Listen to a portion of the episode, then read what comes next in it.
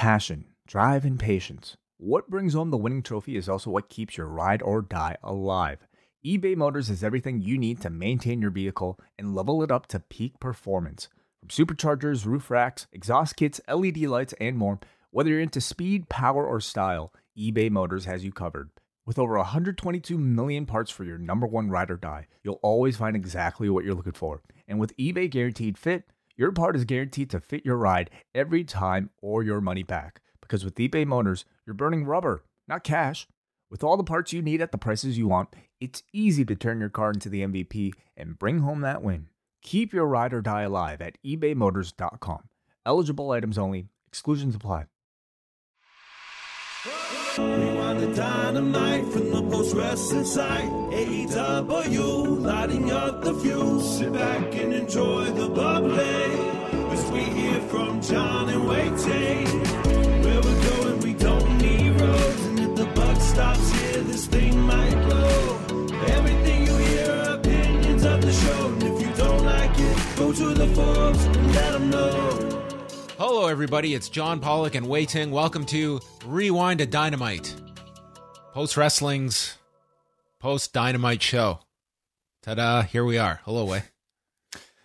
Uh, what a, a very nice opening. Ta-da. I like it. Hey, what's up? We're here. We're here, and we're gonna chat. All right, let's go. Let's do it. Okay. Um, where do you want to start? Well, you brought up uh, today earlier. You wanted to mention the um, Bryan Danielson interview on uh, the MMA Hour, right? Did you get to hear any of it? I did. I listened to it.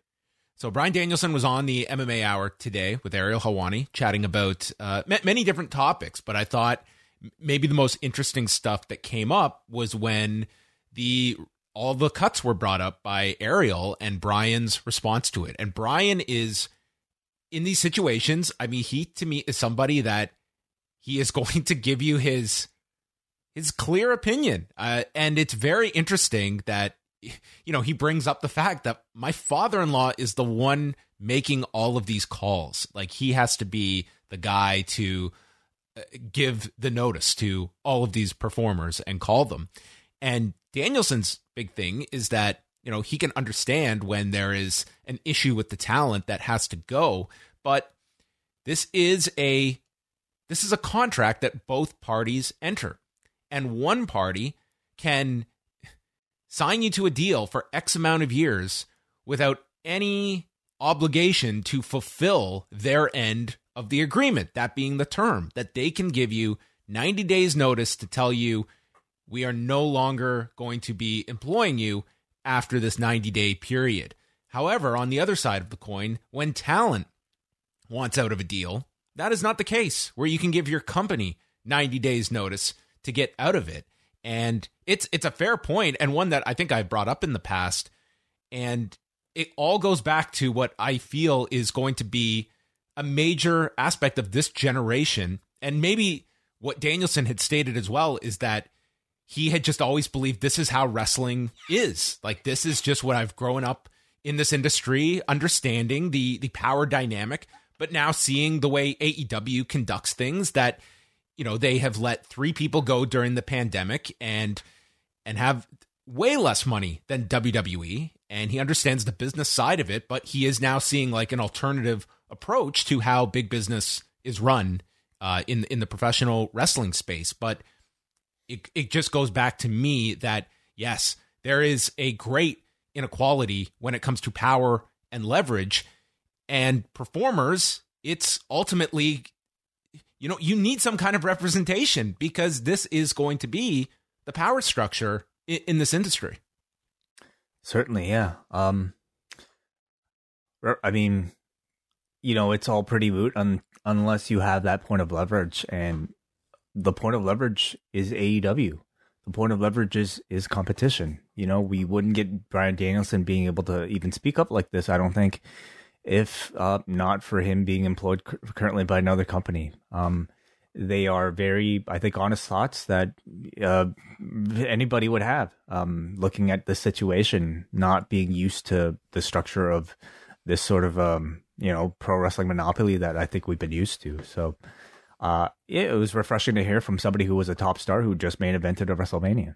And and one who I mean he has a great reverence for this company, as he stated. Like he has family members uh, with this company, and uh, I just think it, it's it's always interesting to kind of see that perspective from somebody that has been you know part of this industry now since 1999, and just seeing like there are different ways of going about it, and what is what are going to be the lasting effects of these two years where WWE has made more cuts than ever in these two years? It used to be that the, the idea of getting that big WWE contract was security, stability uh, of having that's that's what you want a contract for is that you can make your your life choices based around I have a 3-year deal here, I have a 5-year deal with this company. And I think one thing that is very clear after all of these cuts is that you can sign a piece of paper, but it is very much at the discretion of the company of whether the length of that deal is fulfilled or not.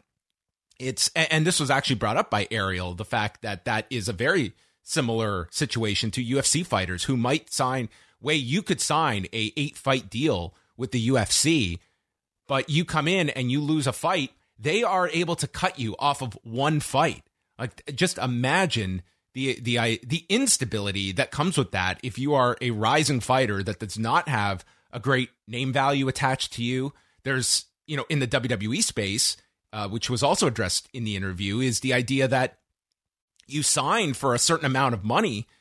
It's like that almost becomes a target. Like if you're looking at cost cutting or making like certain numbers and you've got this gigantic number attached to your name it's it almost is like quietly stated like almost like is, is, it in your best interest that if you want stability with a company do not take that giant contract that is is offered your way because you become a more easy target when it comes to the next round where we've got to we've got to make this number and you get us to that number a lot quicker than having to send four guys uh, on their way as opposed to you because of your large salary. It's it, it's a it's a very difficult industry to navigate for talent, even at the absolute highest end. And I, I just look at so many different areas of income and revenue, and, and this is just because I'm fresh off listening to this earnings call and Nick Khan going over all of these different ways of which they are cultivating income and creating revenue, and Stephanie's like sponsorship initiative, and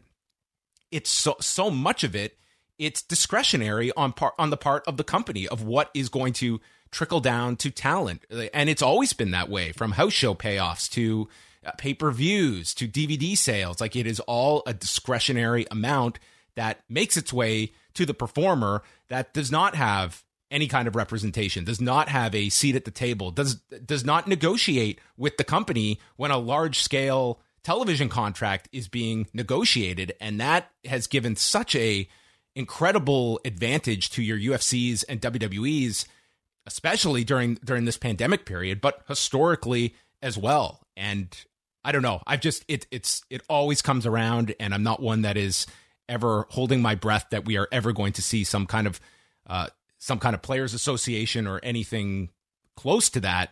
But I think it's very fair to say that with all of this revenue that is created, um, the, the talent, whatever they're making, deserve more. Yeah, m- m- very likely. Yep. Um, it's unfortunately, I I think just the way, um, and it applies to AEW too. It's like uh, you know when they sign their next big television contract, it's not like there is a um, a talent pool that is owed any of that revenue that that comes in either. I mean, it, it goes like this is this is industry wide. Yeah, you're really just it sounds like a critique on the structure of capitalism. Um, and I I assume it's a bigger issue than maybe even what the scope of pro wrestling can cover um, right now.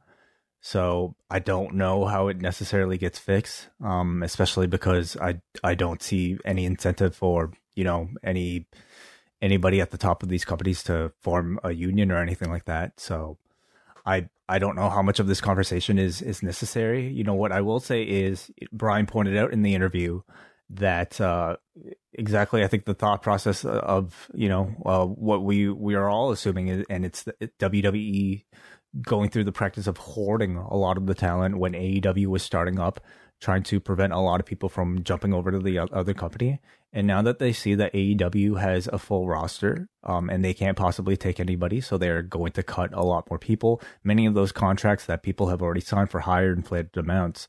Um, and this sort of hoarding, this sort of playing with people's livelihoods and uh, dangling, you know, these massive amounts of money uh, in front of them, in front of their families, only to take it away now that it's convenient for them.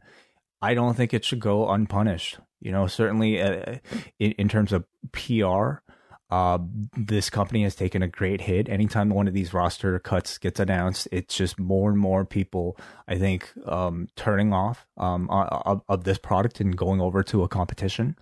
Um, and you know, it, it, it to me, I think nothing is free, and and they they are paying for it somehow.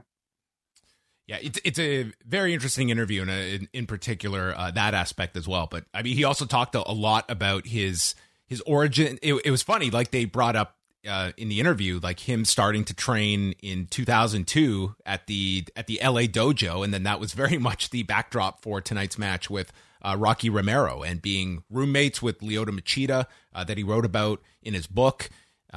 Uh, but it was, a, it was a very enjoyable interview uh, discussing like his his MMA roots and uh, learning a lot from MMA of how to incorporate different things into his style. He very much strikes you as somebody that is always looking at what is what is believable in a fight that can work in, in like taking outside factors and how do they apply into into my line of work and and what I can learn from.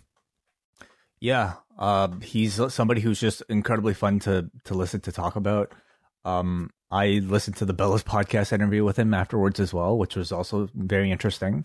They, very they didn't get into 90 day no competes on on that interview. They did not talk about no. They did not talk about their father in law's um, uh, I guess involvement, I suppose, in, in all that stuff. Uh, there was some talk of um, keeping your sex life alive after marriage, which was very fascinating to hear as well.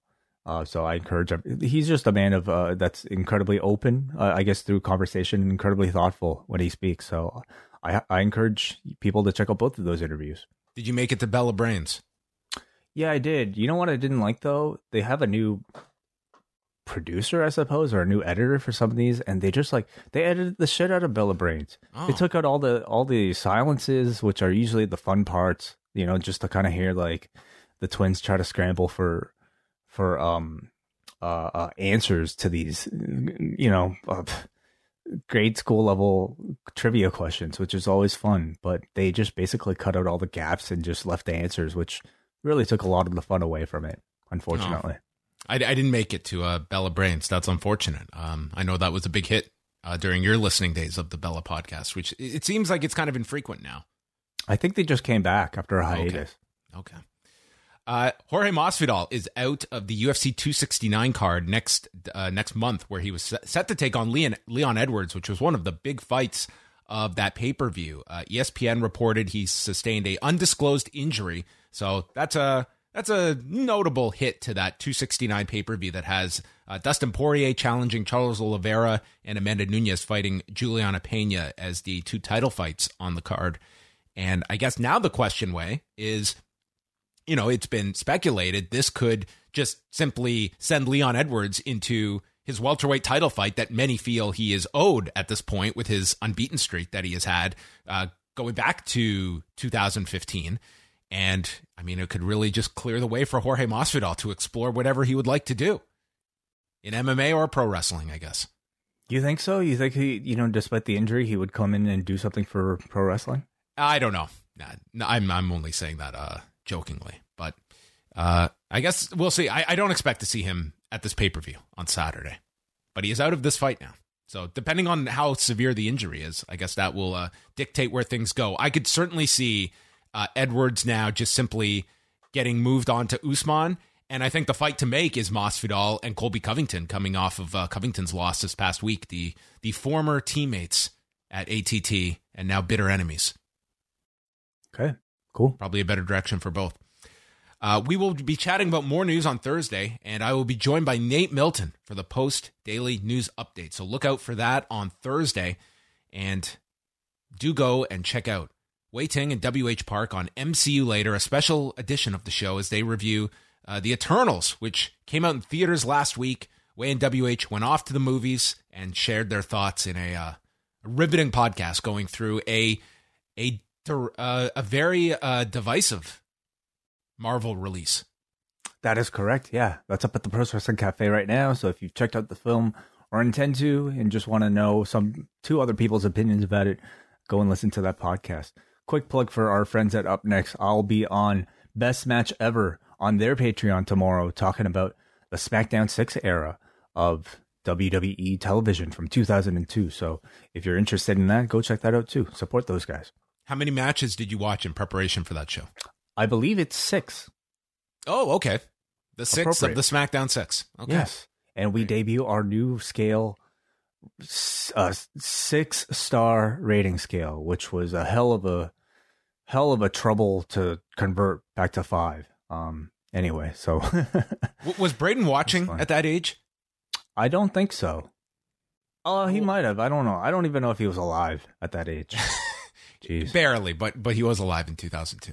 Yeah. Okay, well look, look out for that on the up next uh, Patreon feed. Wai Ting chatting the SmackDown Six, a very uh a very fondly remembered era for one Wai Ting when he gets to chat. It's that and the finger poke of doom. Those were really his his formative periods of pro wrestling. Yes. Uh, and maybe we will add this one to the list from the Indiana Farmers Coliseum. AEW Dynamite. Now this this is a an arena name Wai that I mean has not been uh, taken over, but I'm sure the Indiana Farmers. Uh, I'm sure there's some corporate involvement there, but sounds like a much more straightforward name than the KFC Yum Center or the Dunkin' Donuts Center that uh, Raw has hosted the the last two weeks. I mean, it's a look at who has the money, right? It's KFC, it's Dunkin' Donuts, it's the Indiana Farmers. The Indiana Farmers, yes, with their own Coliseum and a red hot crowd tonight. Uh, immediate uh, off the bat here. They were just so excited to have pro wrestling. All the farmers welcoming AEW into their town.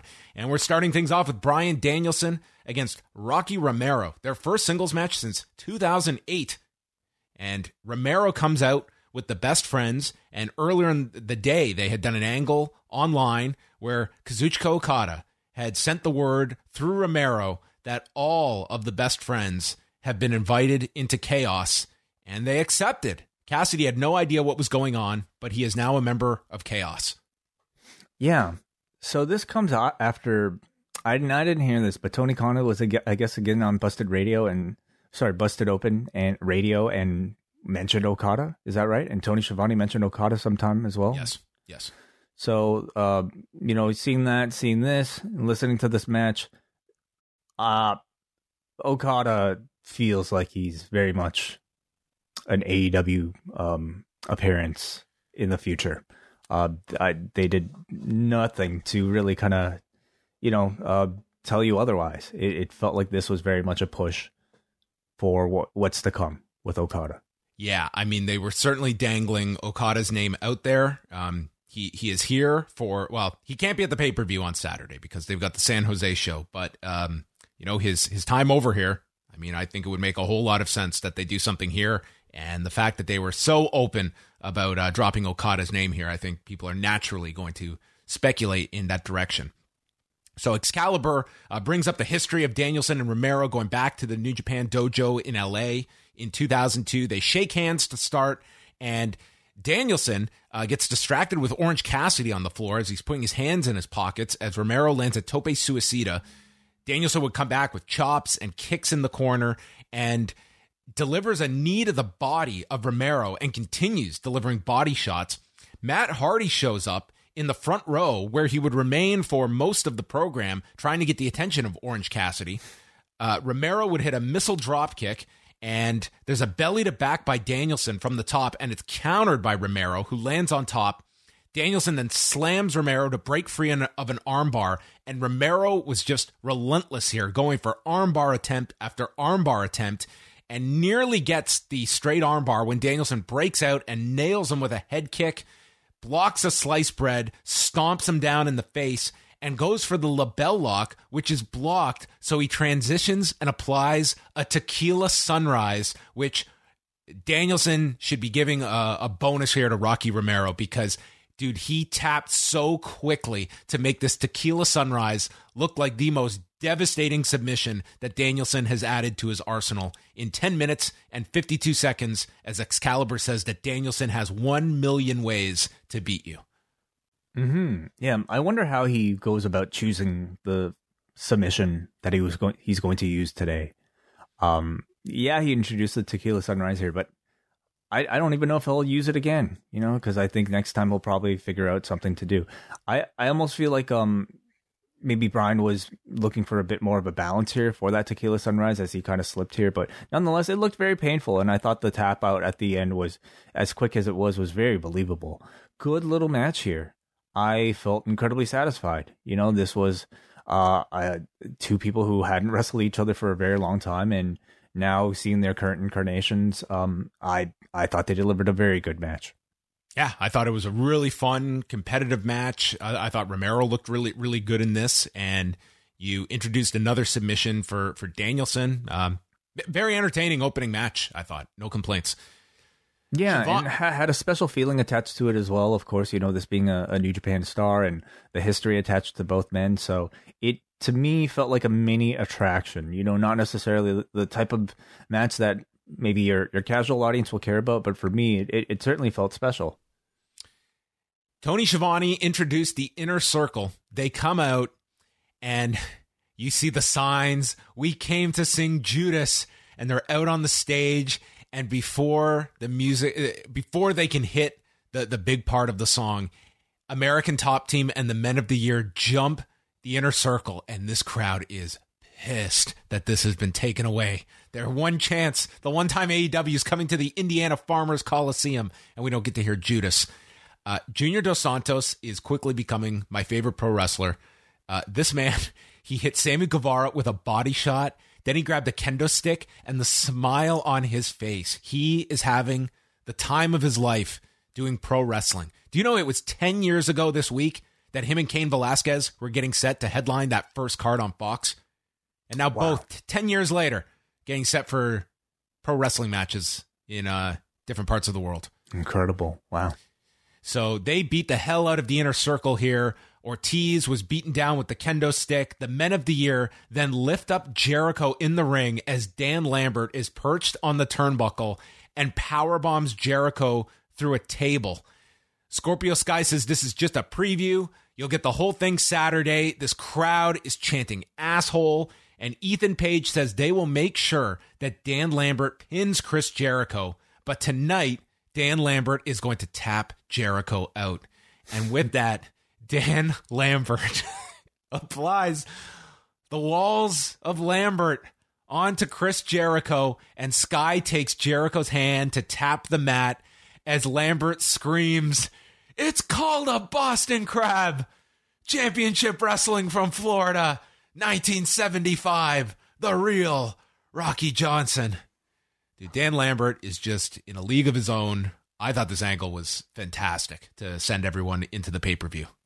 It was really awesome. You know, it was not just physicality right before going into the match, but like the type of very um memorable physicality that just kind of makes you smile even thinking back on it. Seeing Dan Lambert put Chris Jericho in the walls of Jericho, but calling it a Boston crab and citing Rocky Johnson. Um it just just incredible fitting of the character, uh created a big big scene and got this crowd riled up. You know, attacking the inner circle mid Judas really is the best time to do it. You got you get more heat doing that than you know coming in and running down any sort of doing any sort of other sneak attack. Um, this thing it, to me, like Dan Lambert being paired with Sky and Page, started off pretty awfully, in my opinion. But as soon as ATT got involved, as soon as some of those live reactions started to really pick up, it's it's been on fire. Uh, and heading into this pay per view, it's it feels like it's a major match. Yeah, it's going to be interesting how they space out and differentiate this street fight from the Falls Count Anywhere match on Saturday. Hmm. I mean, in, in both, like you want to convey like these out of control brawls um, that will probably uh, go all over the place. Uh, but I, I think they've done a, done a good job with this. Like this is all built around Dan Lambert on, on Saturday, and I, I think this was a really, really nice ending, or at least uh, angle to set things in motion for Saturday. Britt Baker, Rebel, and Jamie Hayter against Tay Conti, Anna Jay, and Thunder Rosa. And they call Tay Conti the toughest test of Baker's title reign. And Baker is avoiding Conti at the beginning. And Baker and Thunder Rosa got involved at the beginning, and the crowd is chanting for both women uh, before Rebel is quickly tagged in. They attack Jay on the floor behind the ref's back, went through the break where they're beating down on Jay. Eventually, Conti and Hayter were tagged in, and Conti's hitting bicycle kicks to all three in separate corners, hits a tie KO onto Hayter, which is broken up by Baker. And then Jamie hits a STO and Rosa makes the save. And they note that Hayter and Thunder Rosa are meeting in the next round of the TBS tournament. Everyone is down, and Thunder Rosa climbs to the top and just nails Jamie Hayter with this high cross to the floor. And Hayter just takes this high cross. Um, I thought Jamie Hayter was uh, tremendous in this match of of all six. I thought she really stood out in a positive way. There was a, a DD tie to Rebel uh, as Baker just watches and is not going to come to Rebel's aid, and Conti pins Rebel in 658, and Baker is portrayed as scared by Excalibur while Schiavone defends her, saying she's being smart. Hmm I feel like you know it's it it's often the case with AEW's um, women's matches on these shows. Um, you have a lot of varying levels of of experience, and as a result, I think you're you're going to see spots of ugliness in execution. And in this case, usually it doesn't really bother me that much, but in this case, I did feel like it kind of got in the way of my overall enjoyment of the match. And I think even for me, it seemed to take a bit away, uh, a little from the focus of the match, which was supposed to be Tay Conti feeling like, you know, she's getting really hot before that title match. But I, at the same time, I feel like Conti's shown so much ability and so much capability throughout this entire build that under the spotlight of a pay per view title match, I I think she's going to have the match of her life. You know, it's the biggest match of her career, and Britt always comes through. You know, in those high pressure situations. Yeah, I mean they have Thunder Rosa kind of uh, off to the side here, but at least uh, dangling that here. Um, I think Anna Jay uh, works better in some of these like six woman tags where I, I feel like in the singles matches she's had of late, it's I, I think there's been like just this this overall tentativeness um, that that comes with it. Um, from there, we went into a preview of Kris Statlander and Ruby Soho in the next round of the TBS tournament, where respect don't mean shit Wai. Respect don't mean shit. No. Cool. Very cool. Jungle Boy and Anthony Bowens. Jungle Boy's growing facial hair. The acclaim make their entrance. Max Caster cut a rap. And then we went into the match where it was Jungle Boy showing a ton more aggression. Uh, lots of strikes in the corner. He landed this big drop kick, does the kip up. Crowd is chanting his name. And then Bowens took a lot of the second half of this match. They went through picture in picture where Bowens got very heated in front of this fan in the front row, just screaming at her. We come back. Caster has sent Jungle Boy into the rail, and Bowens drops him with chops. Jungle Boy fires back, but is hit with a twisting slam and a twisting DDT off the middle rope for a big near fall by Bowens. Jungle Boy fights for the leg, gets it, applies the snare trap. Crowd goes wild, and as he squeezes, he gives the middle finger to Caster, and Bowens taps in 1009. Good match, yeah. I'm glad they're giving Bowens continued exposure on TV in these singles matches. I think he's delivered in both instances. Obviously, you know, against Bryan Danielson and against Jungle Boy, uh, he he's allowed for great showcases for both of those guys. So, um, uh, what did you think of the rap, John? Uh, it was all right. Um, made fun of us his stutter. I mean, I don't think Jungle Boy stutters. I've never heard him really stutter while he's cutting a promo. I, I, it does highlight, I suppose, maybe the weakest part of his game, which might be his promos, but he hardly is a stutterer. Maybe he meant the his theme song. It's it's it kind of is stuttering. It's more of a yodel than a stutter, but yeah. he also brought up how um he he something about leaving your girlfriend alone with seven guys, which I suppose is our first uh, reference to to him dating Anna Jay of the Dark Order. Uh, at least uh, on Dynamite, yes. Yeah. So uh, this was okay for for Anthony Bowens. I thought between the Danielson match and this, uh, this one in particular, they they gave him quite a bit in, in the match, and the audience is really behind Jungle Boy as a babyface, and you can see like they are trying to add uh, more dimensions to Jungle Boy, which this is a big match for him on on Saturday, and the pairing with Adam Cole. Totally, absolutely.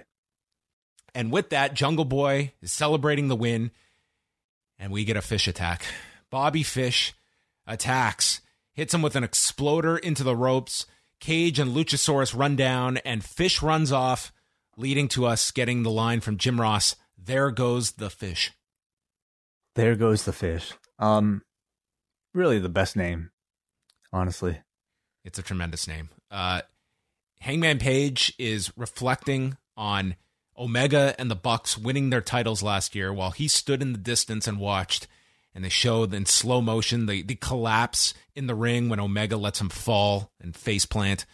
And Page talks about the fans picking him up and there to really illustrate the moment of the audience embracing and taking this man in at his lowest. There is Hangman Page celebrating with Scrump in the front row as a as a true sign of the fans that have his back. And Omega, this is all clips from presumably the countdown. Omega stating, "I don't lose big matches, but pa- Hangman always loses big matches." W- was this not the boat or something, or was this um on land? That that scene with Scrump. I don't know. He's been to many shows, so I don't know which one it was. It could have been the boat. Yeah, this whole this looked really cool. Uh, they they had like a version of uh, Itsy Bitsy Spider playing in the background that sounded super creepy and super serious. So I'm really looking forward to this countdown. This countdown, they they've done a great job on the the go home shows for the countdown. Like, wouldn't I guess like a Wednesday be ideal to, to air something like that? But maybe maybe it's not not. I mean, it's probably not that easy to get airtime. I suppose It's traditionally been the Friday night slot that they've been in. I mean, the shows do okay too, like number wise at that time. But I, I personally way would be with you. I think like Wednesday is a bit better, but Friday is the slot that they get for for these. Um, so after that feature, Adam Cole is with the Young Bucks, and they make sure Brandon Cutler is rolling because we can't just be randomly on camera for no reason. And Adam Cole brings in an old friend of his to show to introduce to the Bucks, Bobby Fish, and the Bucks. Oh, we know this guy. We know him very well. And Matt Jackson says, "In AEW, there is no dispute. It's the era of the Superkliq." and the challenge is made where they want Bobby Fish to take on Jungle Boy on Rampage Friday, but leave just a little bit for us for full gear. But uh, this this uh, threw out a lot out there. They were uh, they they were putting a lot of bait on the hook as they were going fishing here, Wai, and we'll see if um we'll we'll see if this segment is designed to catch a Kyle. Oh, interesting. Okay. Hmm.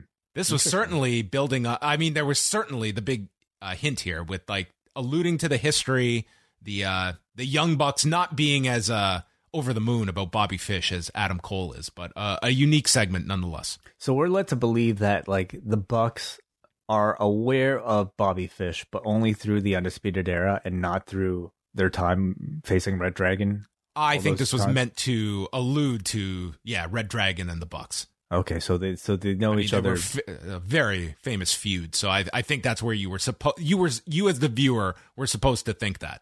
Right. Okay. Yeah. Uh, No, this is cool. I mean, anybody watching this knows the connection between the two. You just turned Bobby Fish heel, which perfectly aligns him with another heel in, in Adam Adam Cole. I I took this list to be maybe a permanent um, allegiance and, and maybe more just something that's very convenient for Adam Cole for the time being. Maybe even using Bobby Fish, but uh yeah, no, the the the idea of the, of Kyle coming in is, certainly makes things that much more interesting. But probably won't be for a while, right? I mean, his deal's up in December, reportedly. So, Whoa, that soon? yes, We're talking a few weeks. there's uh, a lot What's going wrong? on. Maybe Von Wagner can come along. Yeah, yeah, that would be. Uh, I got a friend too, guys. everyone's got friends out there. His name is Von. We know you. we know of Von Von Wagner. Yeah, I don't. Yeah, I don't know if he's making the jump. Like, sorry, you can't. You can't be Von Wagner if you. Like, no, no, I can't be Von Wagner. Anyway, um, so there you go, Bobby Fish and Jungle Boy on Friday is the match uh, for the Target Center. They're really like getting their mileage out of Bobby Fish, man. This guy's like been on TV a lot. It seems to be the formula for at least that level is to just go all out with somebody and then you kind of cool it. Like Daniel Garcia feels like he's kind of, you know, he's he's been phased down Mm, right. and you know, it's it's just kind of inter interweaving them when when they're ready to heat them up, but everyone is kind of given something to like really cling to where it's like, "Oh, Daniel Garcia." It's like there's there's some stock built there with, with his character and I think that's what they are at least trying to build their their mid card scene around people like that that they can bring in, bring out, and it's it's kind of juggling all these like this is a huge roster to juggle. Then we go to the part. Uh, sorry, first it was the feature with a Punk in Kingston, uh, where they secured footage from IWA Mid South when they were breaking in, and then Kingston early in his days, Excalibur explaining was carrying bags, and then we saw highlights from the face to face segment, and then there would be more from these two to come. Wouldn't it be great if there was actually footage of him carrying bags? And Punk just like on his Walkman. Yeah, here's a word to all the you indie wrestlers out there, okay? Film everything. you see a man carrying your bags, film it. Hey, D- WWE would have had that on B roll. Like, oh, type True. it Eddie Kingston bags 2002. what color bags do you want? We have them all. Yeah.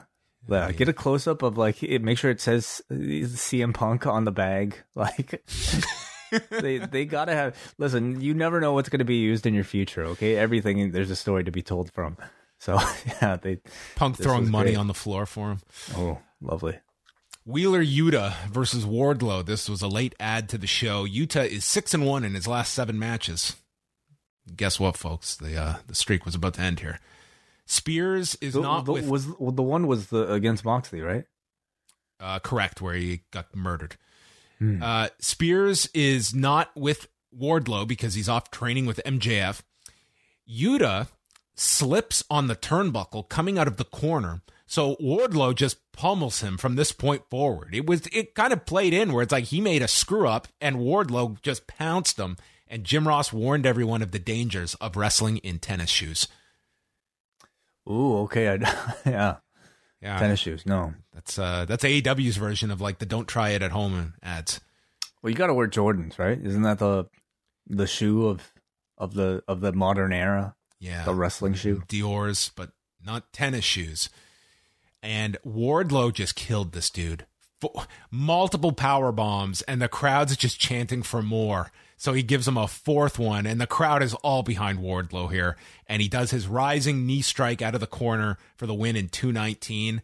Uh, this, this was like just a really impressive squash for Wardlow, and this crowd just loved him by the end of this. It- Didn't do it much almo- for Yuta, but uh, Wardlow looked, you know, dominant here. It almost feels like they gave the exact same Moxley push against the same opponent to Wardlow here because I thought this was absolutely a, a baby face type of you know monster push for a Wardlow who you know obviously has a future program ahead of him with with MJF. So um it didn't make me dislike Wardlow at all and in fact made the crowd love Wardlow seeing him beat poor Wheeler Yuta up like this. Then Isiah Kassidy and the Blade attacked the best friends, and Hardy, who had been uh, in the front row, brings a chair into the ring. Cassidy is filming this on his phone. They're not aware they've got a TV deal. This is on cable. And Hardy uses a chair to wrap it around Cassidy's neck and hit him with a twist of fate, uh, which is going to lead to a lumberjack match on Rampage between Matt Hardy and Orange Cassidy. This feels it feels like it's been a feud that's been going on forever. You know, we've already had the hair match, um, and now we're getting just a match, A lumberjack match. a lumberjack match. Okay, yeah, I don't know if this is the blow off or not, but I don't feel that excited about this Matt Hardy uh, Orange Cassidy thing. Um, I suppose it's it just kind of feels like it's a a, a, time to culminate because we're going through a pay per view. you don't think this is going to fill the Target Center on Friday night? Maybe not. Maybe with lumberjacks. Maybe. then we go to the parking lot, and Kingston and CM Punk are being separated. and we've got we've got Dustin Rhodes and company holding back Punk. Ruby Soho is uh, keeping Kingston away with the with the group over there. And then my favorite part of this, Kingston breaks free and dude sprints like the fastest you've seen Eddie Kingston run with all his might, uh, and they were able to stop him. Uh, this this was a nice, believable pull apart, but his run was just epic. Yeah, yeah, definitely. No, it was uh, it was quite the uh, quite the backstage pull apart. It, it, it looked big, and you know they had such a big talking segment segment on Friday that I don't think they would have been able to top anyway if they wanted to. So some level of tease physicality, I I thought was probably all you needed. Yeah. Do you think you we get anything more from them on Friday, or do you think this one it's built? There's not much more to do for it. It might already be built because they. I think they have so much stuff to do. Um, I would air clips, you know, from whatever countdown, or at least like Yeah. just a preview, just to hear these guys talk. That's Yeah, all. I I think they've done a phenomenal job in a week uh, building Mhm. this up. They would. They should just really like have somebody read the Players Tribune article for the whole half hour. Maybe Punk reads it. Ooh, okay. Dante Martin and Lio Rush against Matt Sydal and Lee Moriarty. The crowd is singing for Lee Moriarty at the start of this. Uh, him and Dante had this phenomenal opening sequence. And then Rush, who this was his dynamite debut. Um, him and Sydal are tagged in, and Rush gets into Moriarty's face, then slaps Sydal, and Lee Moriarty hits him with a shot from behind, leading to a spin kick from Sydal. And then Rush took off. He hit a Rana um, uh, coming off of the rope. They go through picture in picture where uh, Moriarty and Rush are are in. Rush got uh, spun and dropped onto his chest, and then Lio Rush fought off both Sydal and Moriarty with just the most amazing comeback. His speed is just at another level and won the crowd over. Like after this sequence, they were on their feet for this dude. He hits a handspring double elbow to both men. There's a lope to Sydal, then to Moriarty on the opposite end of the ring. Sydal is able to catch Rush with a leaping Rana. Sydal was very good in this match. All four of them were tremendous. Um, Lee then springs to the top, tossing off Dante. There's a spinning hook kick by Rush that lands on Lee, setting up Dante as he directs traffic for the double springboard moonsault and pins Moriarty in 10 minutes and 14 seconds. I thought these four just killed it. I love this tag match, and I thought this was just outstanding. I I- like they're y- you may technically enjoy Danielson and Romero more, but in terms of what it's going to do for these four, uh, this was my match of the show. I thought it was so spectacular, and it really propels all four of these guys into having that much more of a focus uh, in the, in this company. And Lio Rush was out of this world. Completely agreed. Yeah, you know, uh, Lio Rush mentioned on social media this week that uh, his mother, grandmother, passed away Grandmother, yeah.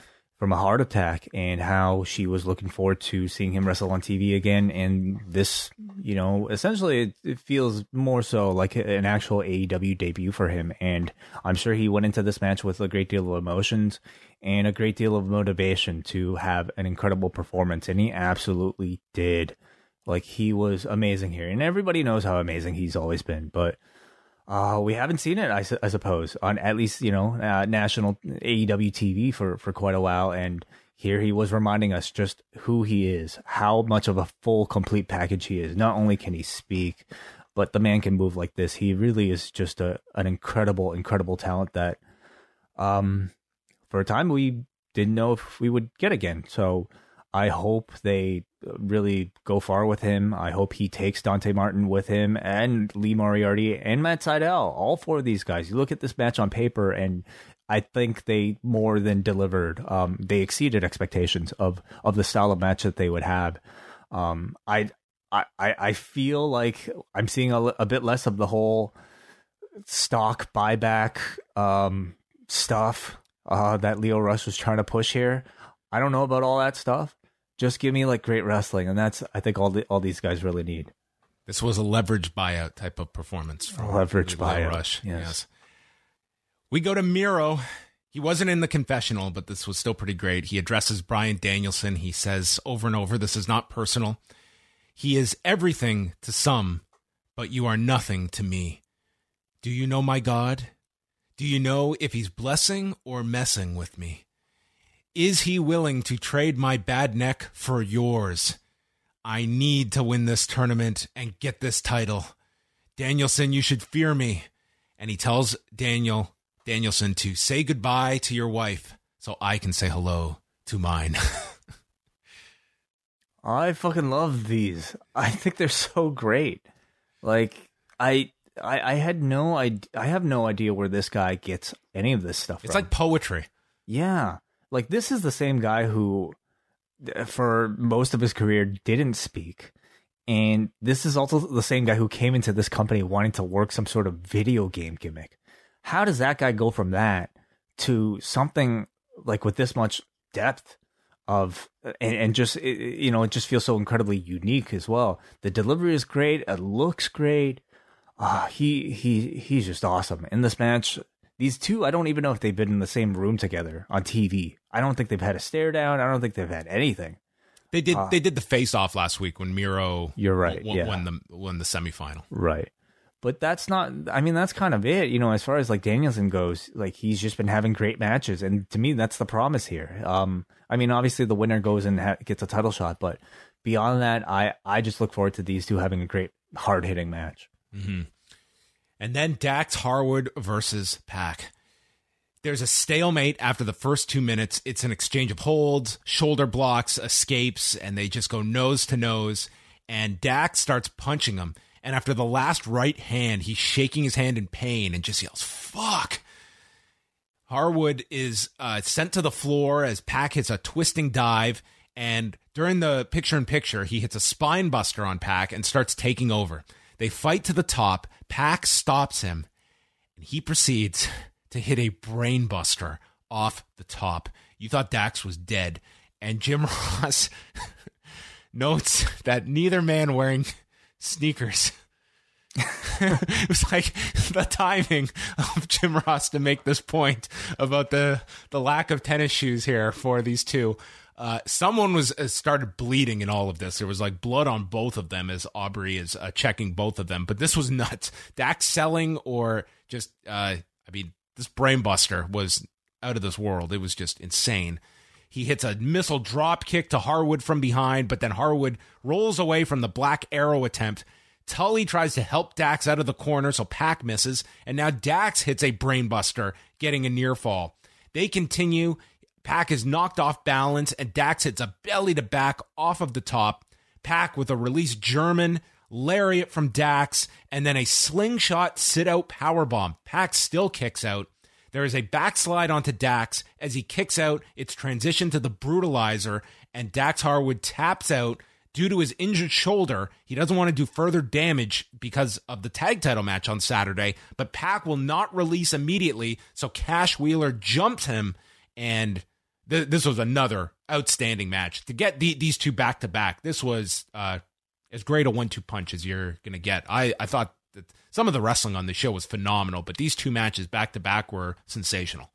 Yeah, completely agreed. You know, I, I think with Pac, we completely understand what what he's uh, what what what he's capable of, and I think we know that about Dax Harwood as well. But because we rarely see him and Cash Wheeler wrestle singles, it's a bit more of an unknown. And a match like this uh, shows you that uh, he is incredible as a singles wrestler. And if they chose to do this more often, I think all of us would be incredibly happy with it. Just to think about the various combinations that are possible with with his style in a singles capacity. Uh, he and Pac meshed together perfectly, incredibly well. And the booking was really interesting to me. You know, like he Pac is not the guy going into the pay per view um, with a match, and he instead he is he's the person who wins here. Um, but it also kind of makes sense because you know the tag team wrestler should not necessarily be able to beat a single star. Well, they would do the angle afterwards where the lights go out and Malachi Black and Andrade appear and they join in on the beatdown of Pac when the Lucha Brothers come out and Cody comes through the crowd and Cody immediately goes after Malachi Black. The crowd's going crazy and they end up clearing the ring. And then afterwards, they did add the tag match for Saturday. So it's Malachi Black and uh, and Andrade against Cody and Pac. Oh, okay, okay. I must yeah, they did. that. They did mention that after the commercial break. That's on the main card. Yes, So nine matches total. nine matches. And yes. uh, what? uh, any any of those on the buy-in? the buy-in is going to be Thunder Rosa and Hikaru Shida against Nyla Rose and Jamie Hayter. They announced Okay, ten matches. All right, cool. it's going to be a late night on Saturday. That's my prediction. It will be. Yeah. Uh, so Rampage, uh, we've just had the two matches: Jungle Boy against Bobby Fish and Orange Cassidy against Matt Hardy in a lumberjack match. Which, um, Target Center is a very big building. I I don't know it, uh, this lineup. I mean, we'll see. They'll probably add another match to this, um, but it's um, it's kind of just feels like the night before the big show. Okada, are you free? it's not Saturday. I mean, how far of, of a, I, I mean, it's uh, from Mi- Minneapolis to San Jose. You could you could make that trip. Uh, so yeah, they announced the buy-in match. They announced the Cody tag match for the pay-per-view. Then we had a feature on MJF and Darby Allin, and really just kind of establishing the four pillars as a as a clear concept in AEW. Uh, identifying MJF, Darby, Jungle Boy, and Sammy Guevara. Which I mean, you've always had the the mentions of the four pillars, but this seemed to be the most, um, pardon the pun, concrete uh, focus on them. when are we getting the T-shirt? Doesn't mean anything until there's an actual T-shirt. That's when it's official. That's right. Uh, the Elite and the Dark Order have been banned from the building for the contract signing, so we see uh, a split screen of both both teams uh, leaving the arena. And Tony Schiavone has been tasked with hosting this contract signing. Both Hangman Page and Kenny Omega are brought out. And Page says there's not much left to say. I'm going to beat your ass at full gear. And he signs the contract as the crowd chants cowboy shit. Omega wavers. He doesn't sign. He says, We were friends. We were family. And says, If it wasn't, all of this was for you. If not for your insecurities and failures, we always picked you up from your sorrows. We even invited you back into our group because I saw a bit of myself in you. But I was wrong. You're a disappointment. Page says, Well, Kenny, you too once had a partner that you didn't think you lived up to either. But now, with all you've accomplished, maybe you have surpassed him. And Omega told him a lot of lies, but the biggest one you told was last year at Full Gear after winning the Eliminator tournament when you said that you were proud of me and that I did a good job. You lied because you were afraid of me. You didn't want that loss to light a fire under me to become what I will on Saturday night when I become world champion.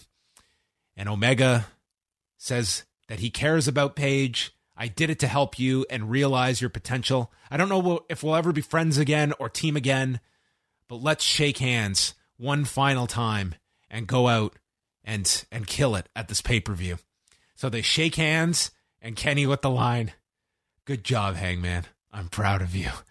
And with that, the cameraman in the ring nails Hangman Page, busting him open, and it is the reveal of Don Callis. As they all laugh, Page is laying there bloody, and Callis cuts a big promo about the greatest trick the devil ever ever taught was teaching you he didn't exist.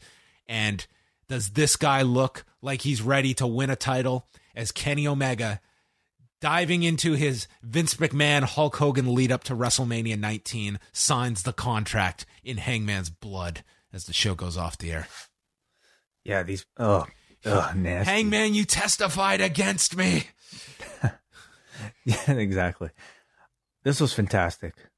Absolutely fantastic. You know, Yo, uh, I, th- I thought this episode was fantastic. I thought like we got some incredible wrestling on this show and a tremendous angle uh, to set things off. I honestly wait. I don't need Rampage on Friday. I thought this was more than I need to be sold on on this pay per view. Friday almost just feels like a uh, uh, our programming commitment that that we have. Like I I think they've they like the Kingston Punk program has peaked. The Hangman Omega match that that has peaked, and I think those those feel to me like that is the number one, number two matches on this show. Mhm. I, I really enjoyed this contract signing. I mean, at its core, what a contract signing is is just a chance to hear some final promos for each participant to you know, cut cut a great promo against the other, and you absolutely had that. Uh, this was, I think, about as serious of a Kenny Omega promo as we've had in AEW, and Hangman Page, um, just somehow like perfectly encapsulates, I think, the the exact type of babyface leader this this audience demands, while still seeming incredibly cool at the same time. Uh, he he sounded awesome. I love the kind of little allusions to Kenny's previous partner.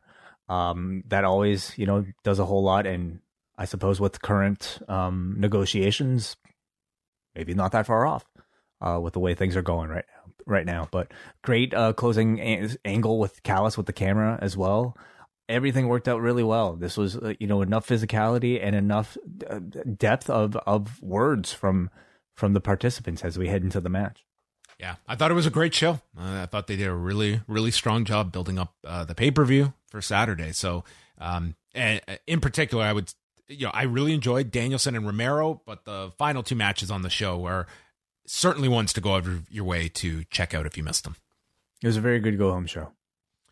All right, it is feedback time. Forum.postwrestling.com. And Wai, do you want to kick things off? Yeah, I've taken off the uh, polls for these. I just don't really see the point in them anymore, uh, especially on Mondays.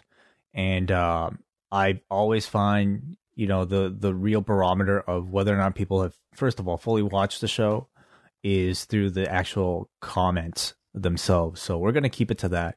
And we have quite a few of them on this episode of Dynamite. We start off with Bruce, who says, Hot damn, what a fun couple of hours of wrestling television that was. Some of the best belt to bell we've had on Dynamite all year, and solid underlining of the stories heading into full gear. Danielson had a perfect partner in Rocky, and Pac and Dax was an absolute clinic. Twitter lit up tonight at the Vegas hints that we might be seeing O'Reilly and possibly even Okada in, a- in an AEW ring in the near future. But you don't need to fantasize about what might be in order to appreciate what we will be getting on Saturday. That's the thing too, you know. Like it feels Well, like Ky- Kyle O'Reilly was certainly very vague. Okada was not vague. No, not at all. No. You know, like the the thing is, uh, going into All Out, it feels like okay, like these teases. I mean, at that point, it wasn't so much a tease, but like the arrival of a CM Punk, and then the tease of an Adam Cole or Bryan Danielson.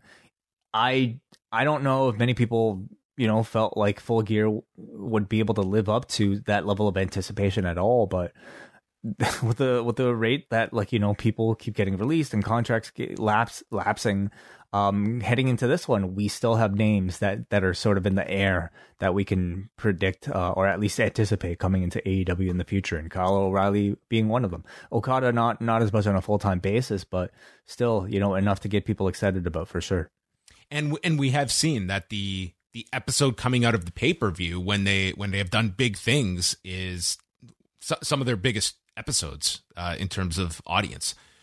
Johnny writes, "Man, what a show! It's really hard to say what was the match of the night when all of them were so good. After seeing him work with Rocky and Suzuki, I can't wait for that inevitable Danielson New Japan run. All these bits of promos have me excited for count for the countdown. It might be their best one yet. The only complaint I have is that it's time for Matt and Orange Cassidy to be done." Feels like all of Best Friends feuds have overstayed their welcome. For full gear, do you think we get a New Japan star appearing to start a program with any star?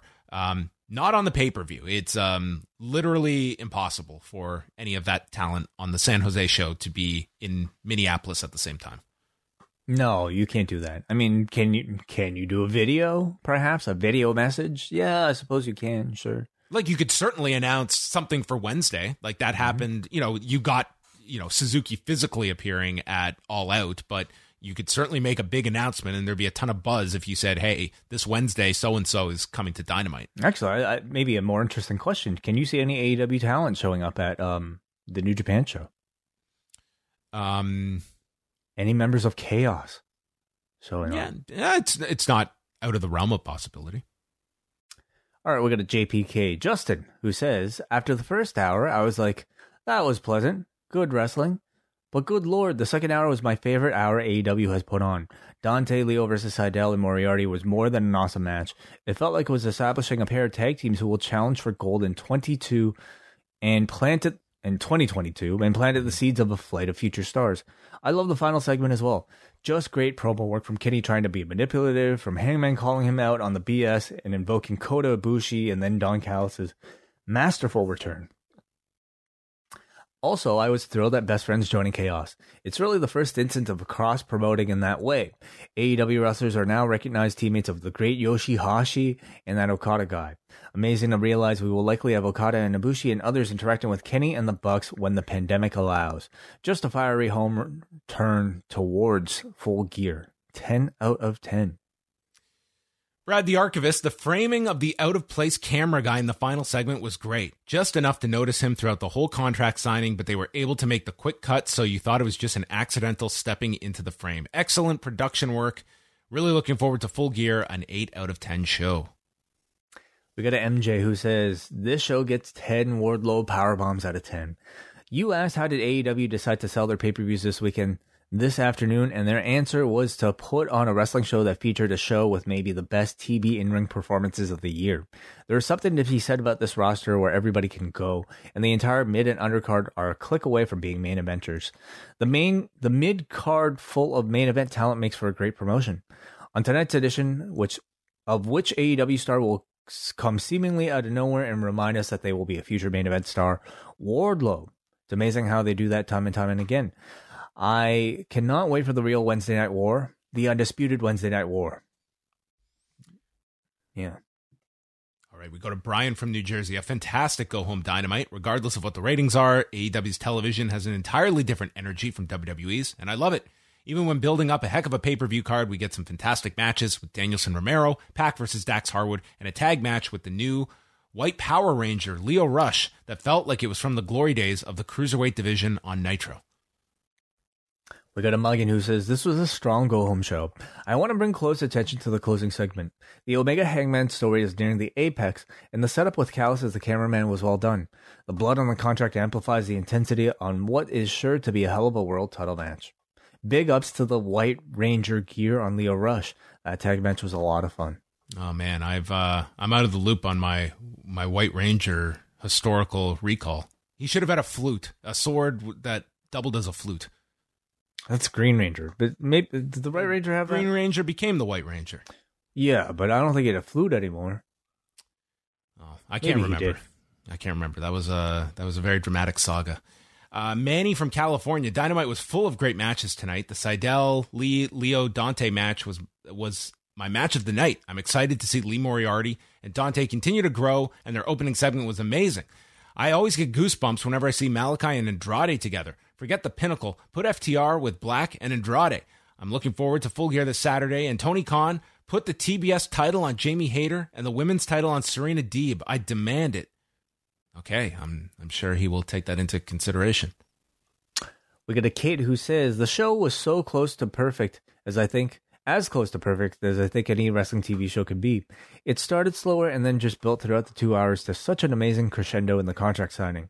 It's almost shocking that in this day and age, AEW can get us all invested in a genuine good guy, not a cool badass like Moxley, but an old fashioned cowboy with insecurities and a heart worn on his sleeve. Remarkable. And the final one goes to Luke from Quebec. Everyone has talked a lot about the positives, and I agree with it all. However, I was a bit puzzled by tonight's booking. Is now the best time for a Rocky Romero debut, a Wardlow match, or a Bowens match? Slots on Dynamite are limited, and a lot of this go home show had little to do with the pay per view. I would have preferred a longer segment with Punk and Kingston, which feels like one of the hottest matches, yet got very little time tonight. I think the pay per view card looks amazing, but once again, I'm sad to notice there's only one single women's match on a stack card. Pre show doesn't count.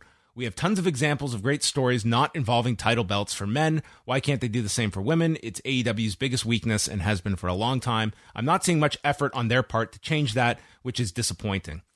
Uh, effort, I would, I would certainly say, like, if you want to criticize that, you can. Um, they are focused now on the TBS tournament, so I think you are seeing uh, more time uh, in terms of uh, different uh, programs that are going on.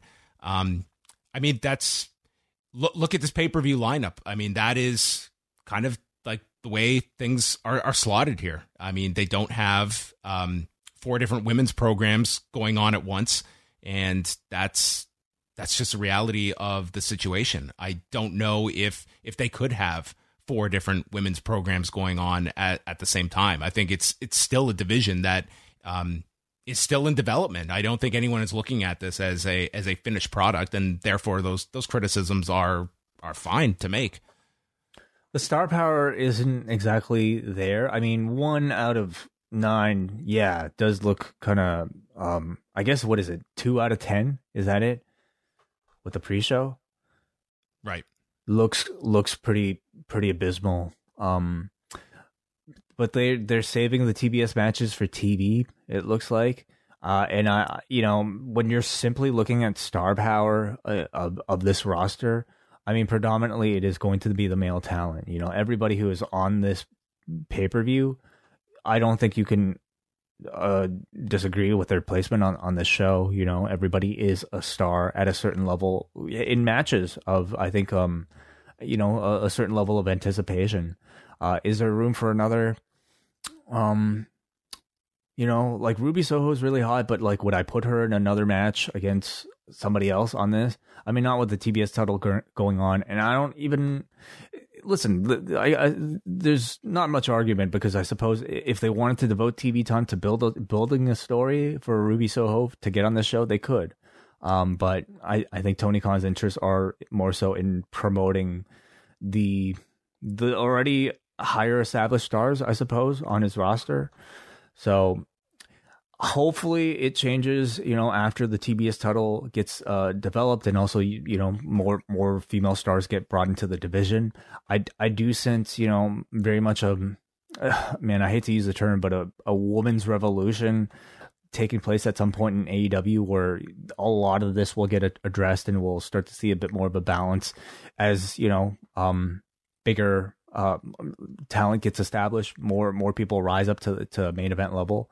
So it's definitely something that continues to be um, discussed and, and addressed, and, and you're right to criticize it. I, I, I did want to say though, like you know, the Rocky Romero match, the Anthony Bowens match, and even the Wardlow match. I mean, not in Wardlow's case, but at least in Romero and Bowen's case, like those were showcase matches for their opponents who are heading into the pay per view with matches. Totally. It was a showcase match for Bryan Danielson. It was a showcase match for Jungle Boy. The Wardlow match was definitely maybe a bit more perplexing. You know, like the the Wheeler you you you to beat down was that really the time to do it, but maybe it was also there just to kind of set up the Orange Cassidy Matt Hardy deal, perhaps. And who knows? Like, I don't know what exactly they had planned with Wardlow. Like, again, we all remember Tony Khan's um draft. Can we can we match the the leak with like the actual card? Nah, forget it. Who cares? But like Wardlow was supposed to have a big match, or at least he was was you know considered to be in a big match, and um maybe this is just some sort of make good. Hey, we're not putting you on the show, but you get to have a beatdown on Wheeler Yuta head of on the go home show. I'm not exactly sure, but he is a focused person as well. Um, he's somebody that you know you're going to use, I imagine, very much in the near future. So, and maybe is going to be involved in in the MJF Darby match uh, as well. Like clearly, mm-hmm. like I. I don't subscribe to the idea that every every last second of your show has to be dedicated to uh, your pay per view. You are you're you're your storytelling doesn't end on Saturday. It's you want to have things that are ongoing that are going to be coming out of this, and I would assume like there is going to come that time when they are ready to go to the next level uh, with Wardlow uh, on top of it. And like we talked with, with Punk and Kingston, I yeah, they probably could have had uh, a hell of a segment if you came up with it. But are we are we building it any further than where we're at at this point? Like it's like that comes to all the, the, the timing of once once you peak a feud, you don't want to kind of overshoot it and it, it becomes where where we see where it's just angle on top of angle on top of angle where you, you miss your you, you miss your your peak moment. Yeah, you're at the point now where you don't want to tamper with it so much that you you risk actually losing it and exhausting this audience. You, you're you're at the point where you just want to kind of keep the flame going. All right on that note, we're going to shut things down and Wai and I are going to be back on Friday night, 10 no, 11:15 Eastern. I've still not got used to the start time, but we will be live right after Rampage to go through SmackDown and Rampage. And then yeah. Saturday night, the all the all elite wrestling full gear post show. Myself and Wai will be live immediately after the pay-per-view for double double ice cap and espresso members of the cafe. We've also got the NWA podcast dropping Saturday morning with Nate, Chris, and Andrew.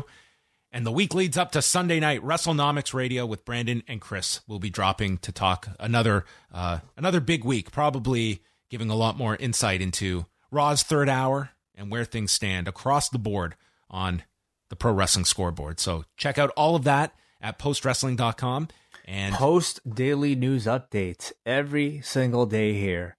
Usually around one o'clock, two o'clock ish, dropping in audio form on the Post Wrestling Cafe feed, and then for free also at youtube.com slash post wrestling. So go and subscribe uh, and John uh, join John and Nate tomorrow. The race to 10,000 on YouTube. Subscribe now, like the video, and that's it. That's all we have to promote. Goodbye, everyone. Have a good night.